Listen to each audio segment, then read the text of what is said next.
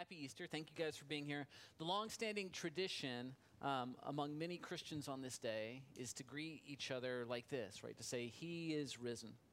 And there we go. Yeah, if you're new to this, like that's what everybody said is the traditional reply. They say, He is risen indeed. Um, I don't know if before this moment anybody said that to you or not today, but that's how, that's how the greeting goes. Now, I'm not sure when this tradition started. I think it's safe to say a long time ago. Um, I'm also not sure what its initial purpose was within the church, whether it was a teaching tool or a simple way to include each other in the celebration of Easter or perhaps some defense against heresy. But I know why I like it, why I like this tradition, and why I look forward to it each year personally. And it's because, because it keeps the main thing the main thing. What is the main thing? The main thing is that Jesus Christ, a man who on a Friday died by crucifixion 2,000 years ago, on Sunday ceased to be dead anymore. He ceases to be dead still. Indeed, he's risen. Now, you'd think it'd be pretty easy for the people who follow after that guy um, and who have done so for 2,000 years now. I'd think it'd be pretty easy for us to stay centered on this belief, on this main thing, without needing a reminder each year. But the truth is, of course, that that's not the case. We do now, and we always have, struggled to keep the main thing the main thing. Even though this main thing, this resurrection of Jesus, is the very act that answers, I would contend, the biggest question that human beings have ever had about the world, which is this Is this all there is? Is this all there is? And the resurrection, if it happened, is definitive proof that the answer to that question is no.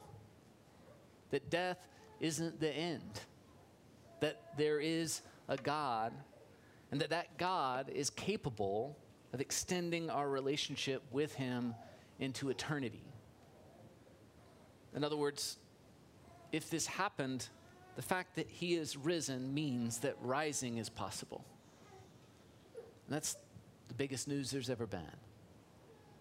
So, what in the world distracts us from keeping the main thing the main thing all the time? Well, I think the ins and the outs do, right? Who gets to rise and under what circumstances they get to do so. We get distracted by our frustrations with God's patience with this world that we're in which we experience in the waiting for the things that are broken to be made right and whole. We get distracted by, well, our need to want just a little bit more information about the stuff that God's up to before we're quite ready to settle into his footsteps.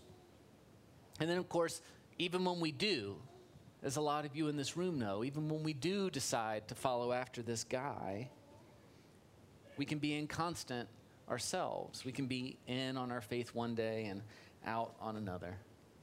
Which is, of course, all just a way of saying that things would be a lot easier for us, right, if all we ever had to wrestle with was that Easter greeting. You say he's risen. I say he is risen indeed. And then the matter's settled, and the main thing's the main thing, and there are no takebacks. But my life hasn't worked out that way. I would wager that yours probably hasn't worked out that way either.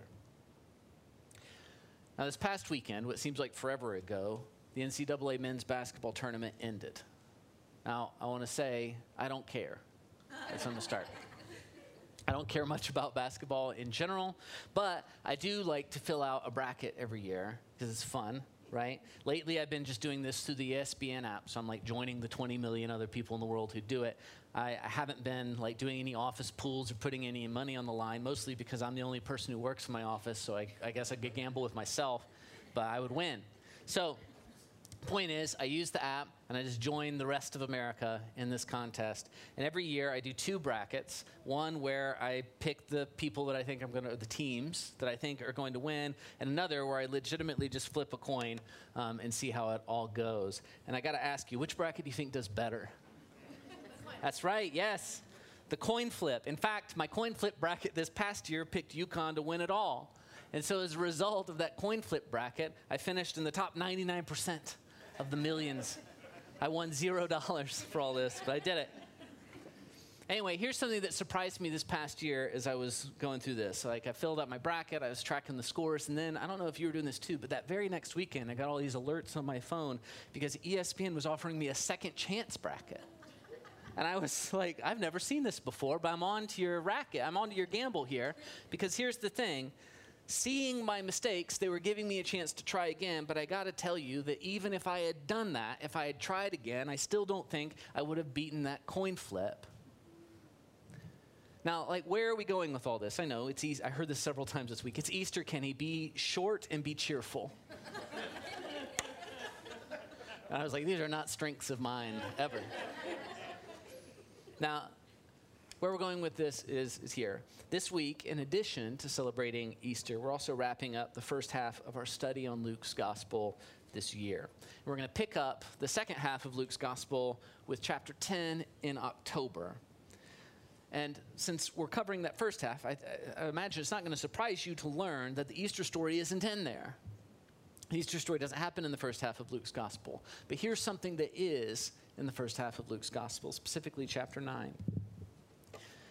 Jesus said to them all, The Son of Man must undergo great suffering and be rejected by the elders, chief priests, and scribes, and be killed on the third day, I'm sorry, and be killed, and then on the third day be raised. If any wish to come after me, let them deny themselves and take up their cross daily and follow me. Now, the section heading in your Bible, if you've got a paper Bible in front of you, the section heading in your Bible is going to tell you that this is where, quote, Jesus foretells his death and resurrection. And if you skim through Luke in your Bible, you're going to see that Jesus actually does this a bunch of times. Turns out that resurrecting thing is the main thing for him.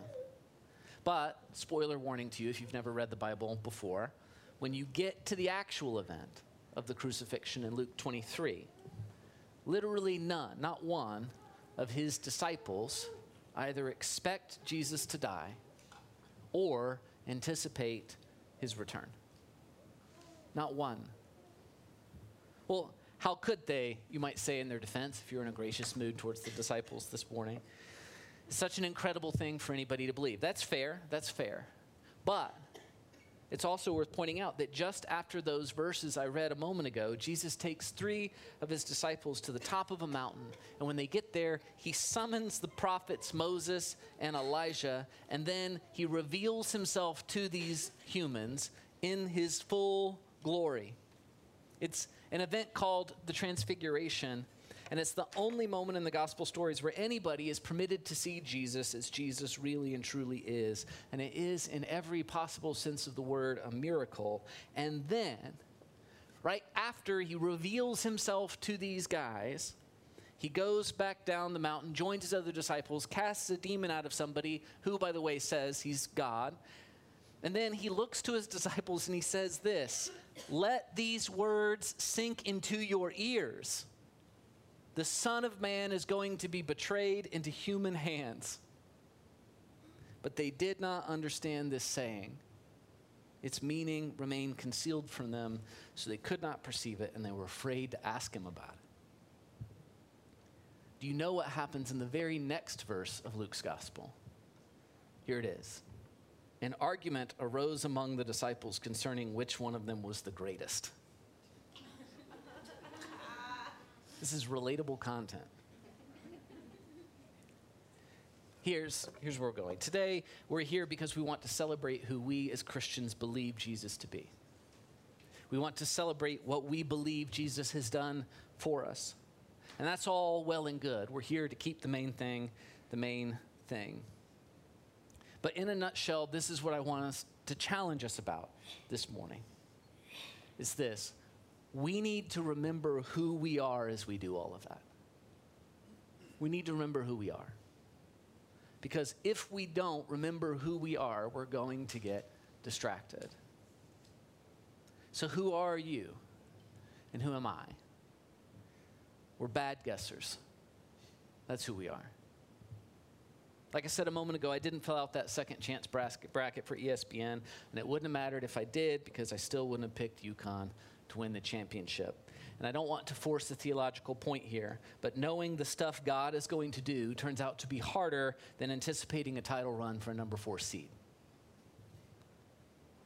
In the passage that we looked at a moment ago, Jesus tells his disciples that, quote, if any wish to come after me, which I hope we all do, let them deny themselves and take up their cross daily and follow me. And so I think if our goal is to keep the main thing the main thing, we need to take this specific passage seriously. I think it's how we keep the main thing the main thing. But what does it mean to deny ourselves? What does it mean to take up our cross daily? And how in the world can we know the answers to those questions without making some untrustworthy guesses? Let's back up a little bit. What's going on in Luke 9 in the first place? Here's what's happening. At the beginning of the chapter, Jesus calls the 12 disciples together, and it says he gave them power and authority over all demons and to cure diseases. And he sent them out to proclaim the kingdom of God and to heal the sick. And he said to them, Take nothing for your journey no staff, nor bag, nor bread, nor money, not even an extra tunic. Whatever house you enter, stay there and leave from there. And wherever you do not, I'm sorry, wherever they do not welcome you, as you are leaving that town, shake the dust off your feet as a testimony against them. And so they, the disciples, departed and went through the villages, bringing the good news and curing diseases everywhere. So here's what's going on Jesus has gotten his followers in on his work. He's delegated, right? As all the corporate consultants encourage us to do all the time. And that delegation is working. It's proving to be effective. The Jesus go, they do what Jesus has said, and as a result, these miracles are getting performed all over the place. And then, after some period of time where they've been traveling around doing Jesus stuff, they all return to Jesus and they tell him about what's been happening. And it seems in these passages that their understanding of what's going on, of like the big picture in Jesus' ministry right now, is that Jesus is in this stage where he's expanding the movement. He's having them travel. He's, he's multiplied his leadership here so that he can reach more people, so they can expand this movement that they've started, right? And that in doing that, they're growing this revolution we've been talking about for the last few weeks. As Jesus is getting ready to go to Jerusalem and to do the big Messiah thing everybody's expecting him to do, which is to restore Israel to the Israelites. So these disciples feel lucky no wonder they're wondering who's the greatest among them, right? Because they've been chosen to work these miracles so that they convince more people that Jesus is for real. That's how they understand their job. And it's exciting and it's empowering work to go around doing all that. But when they get back to where Jesus is, he takes them away from other thing, from the from where they gathered, and he takes them into this desert place. And when they go, these crowds all kind of follow, and Jesus sort of pauses his like leadership retreat thing he's doing with the disciples so he can teach these crowds. And then it gets late in the day, and as evening approaches, this happens. The 12 come to Jesus and they say, Send the crowds away so they may go into the surrounding villages and countryside to lodge and get provisions. But Jesus said to them, You give them something to eat. Now, these disciples, these same ones that just traveled around doing all these miracles, look at Jesus incredulously and they say, We can't do that. You've given us disease curing powers, you've given us word spreading powers, you haven't given us feeding powers. But Jesus insists that they try, and then you know how the story goes. The crowds end up being miraculously fed. As I was thinking about that story this week, what I got hung up on was this why don't the disciples know that they can do this? Why don't they know? And my theory is that they miss it because feeding the people isn't what they are expecting Jesus' next move to be. They're expecting him to gather his crew that they've been recruiting and go to Jerusalem. Feeding people to them is a distraction from the big job. And so, Jesus corrects their expectations. And after he corrects their expectations, we can ask the follow up question, which is then why are they able to do it then? And I think the answer must be because even though they don't know what he's doing, they follow his instructions anyways. Now, these middle chapters of Luke, are full of this same scenario repeating itself over and over and over again. The disciples think they know the stuff that Jesus is going to do, and then he frustrates them, and then he gives them a second chance, and then they follow him regardless. And I think the point of all of this is that the disciples are revealing themselves, even though they're best friends with the actual Jesus, they're revealing them, themselves as bad guessers. But the cool thing that's happening here is that even though they keep making these bad guesses, they're learning this about themselves. They're learning how to be better followers. And the thing here is that, as we said at the beginning, it's not like it's ever unclear what Jesus is up to. He's perfectly clear. But it turns out, I think, when we look at this example, that denying ourselves is a matter of following where Jesus actually leads instead of narrowing our vision down to only the stuff that we're expecting him to do. Now, here's the thing you and I are not better guessers than the disciples were. You and I get God wrong all the time. And sometimes that has to do with what we expect Him to do in our own lives. And other times it has to do with what we expect Him to do in our world, or it has to do with what we expect Him to do in our church. But denying ourselves isn't only a matter of turning away from the sin and the mistakes we make. It's not just about cutting out bad habits and reading our Bible more. It is also about letting go of needing to be the ones who know. Of letting go of needing to be the ones who know. Now, perhaps silly illustration, because I got heavy for a minute. I use my serious voice, which my kids have just told me is a scary voice. Um, so we need a joke. So here's the joke. One of the problems with the rise of GPS services like Google Maps in our lives is that I think most of us have gotten very bad at following people. Have you noticed this? Any of you old enough to remember when you would say, like, follow me to this place and expect a person to get behind you and follow you? Nobody does that anymore. What they do instead is they just say, like, just give me the address right? Now, here's the thing about Jesus He is the address, it is Him. Actually, walking in the way that He walks, following Him, is the point. And you can't follow somebody very well, as we've all learned, if you're only focused on the destination. Now, this is, of course, a mistake because, as we said at the beginning, you're a bad guesser. And I know that because I was in the top 99% of the brackets, right? You weren't. So. But what if we didn't need to be guessers at all? When somebody says, He is risen on Easter morning, the response isn't, and I'm going to rise too. Although you could try it, it's a little strange. Even though that is, of course, what we believe. That's why we're here. It's because Jesus rose and we believe that that's going to pass over to us. It's going to pass to everybody that follows after him. That's the good news.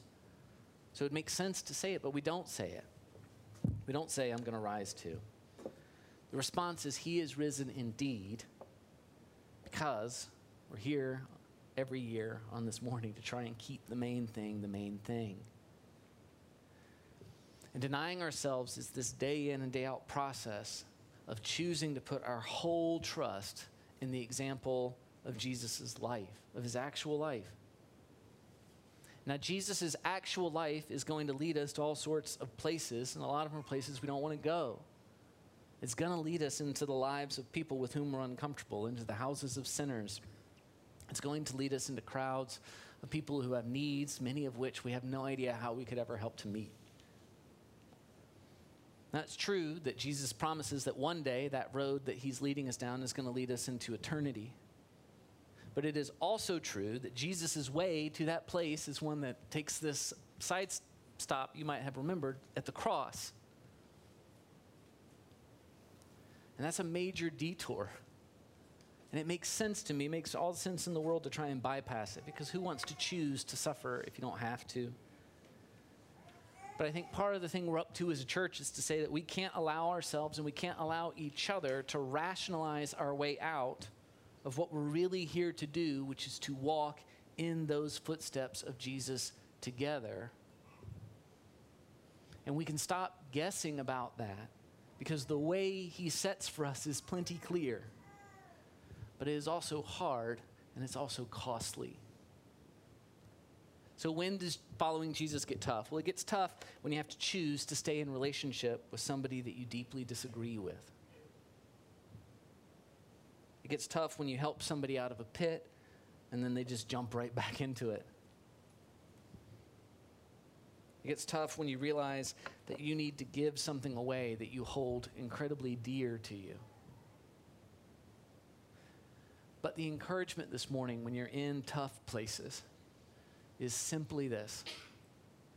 I'm pausing for dramatic effect because it's such a serious point. The encouragement is you weren't going to pick UConn anyways. so stay humble, deny yourself, and keep following Jesus even to the cross. Now, that's the first big point this morning. Remember who you are. Remember that you're a bad guesser. And the good news is that you don't have to be. You just need encouragement and the companionship to do the hard things, like loving each other when it's painful to do so.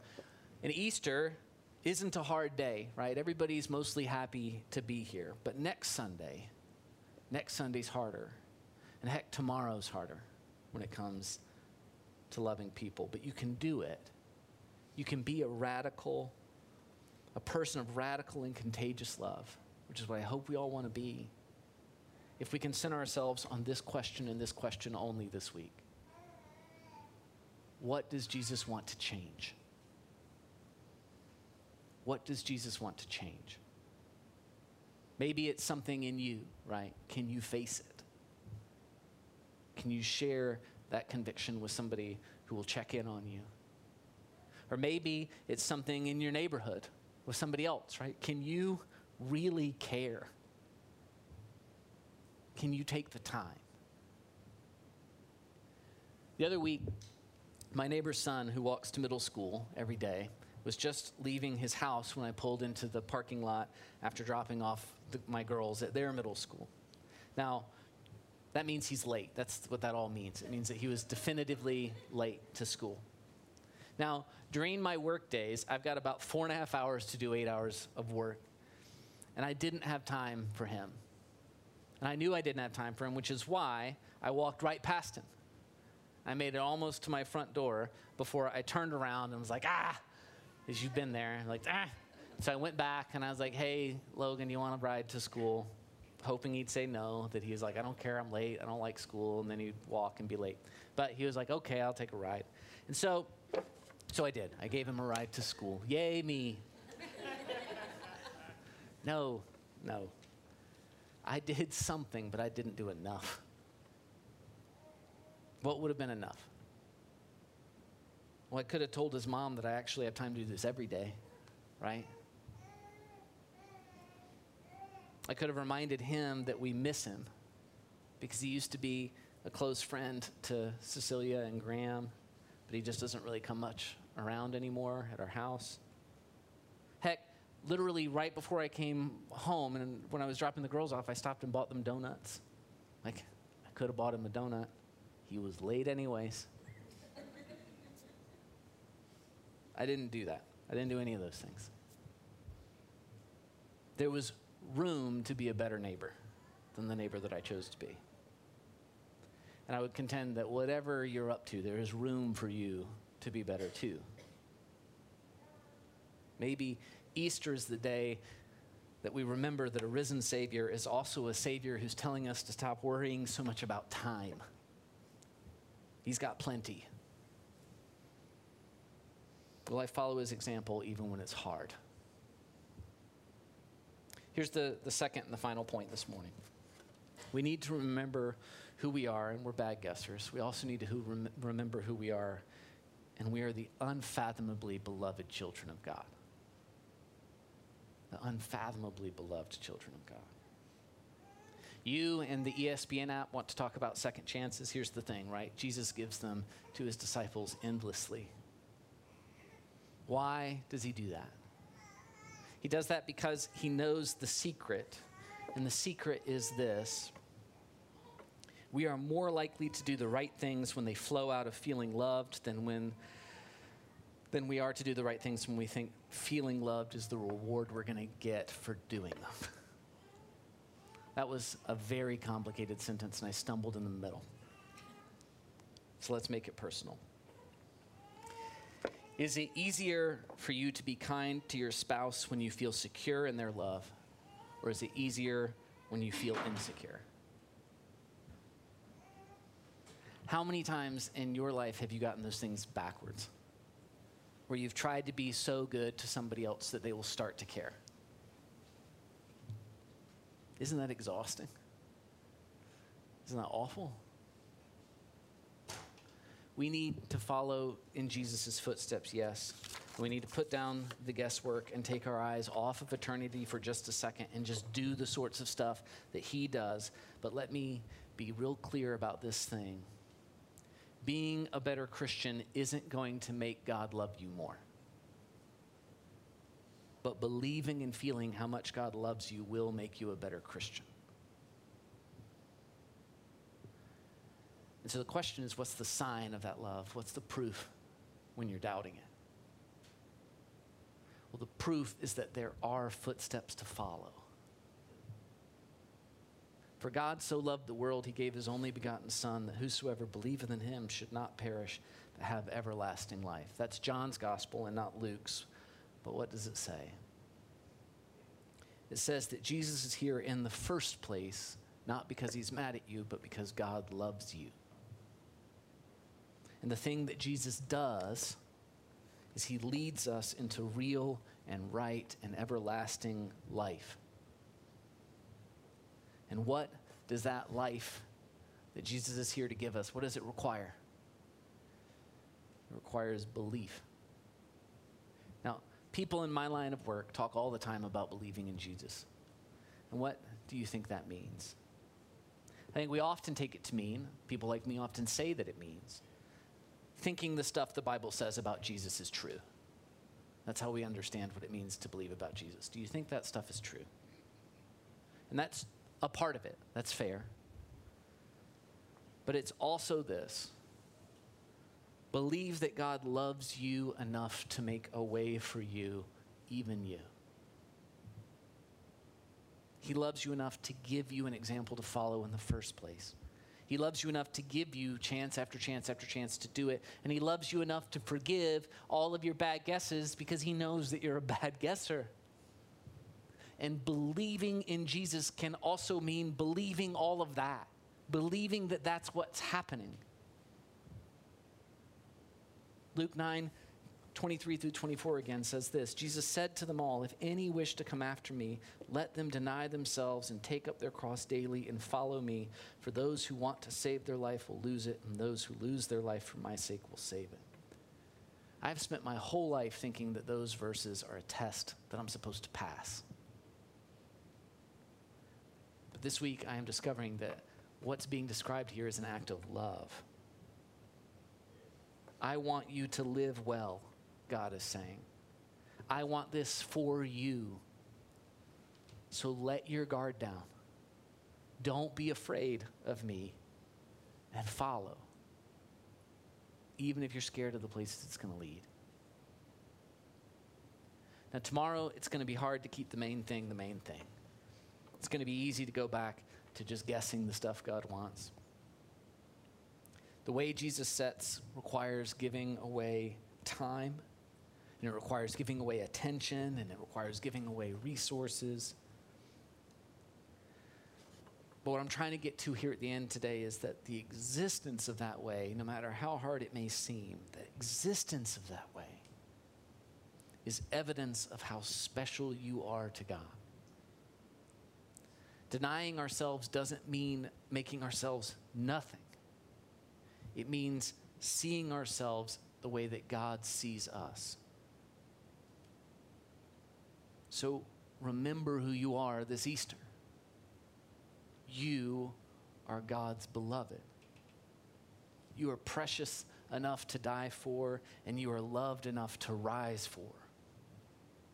All so that you just might believe. And the proof of that affection is in the God who comes here and the God who lives still. The main thing is that Jesus is still here. Which is why, when I say he is risen, you say, I'll pray for us. God, thank you for loving us.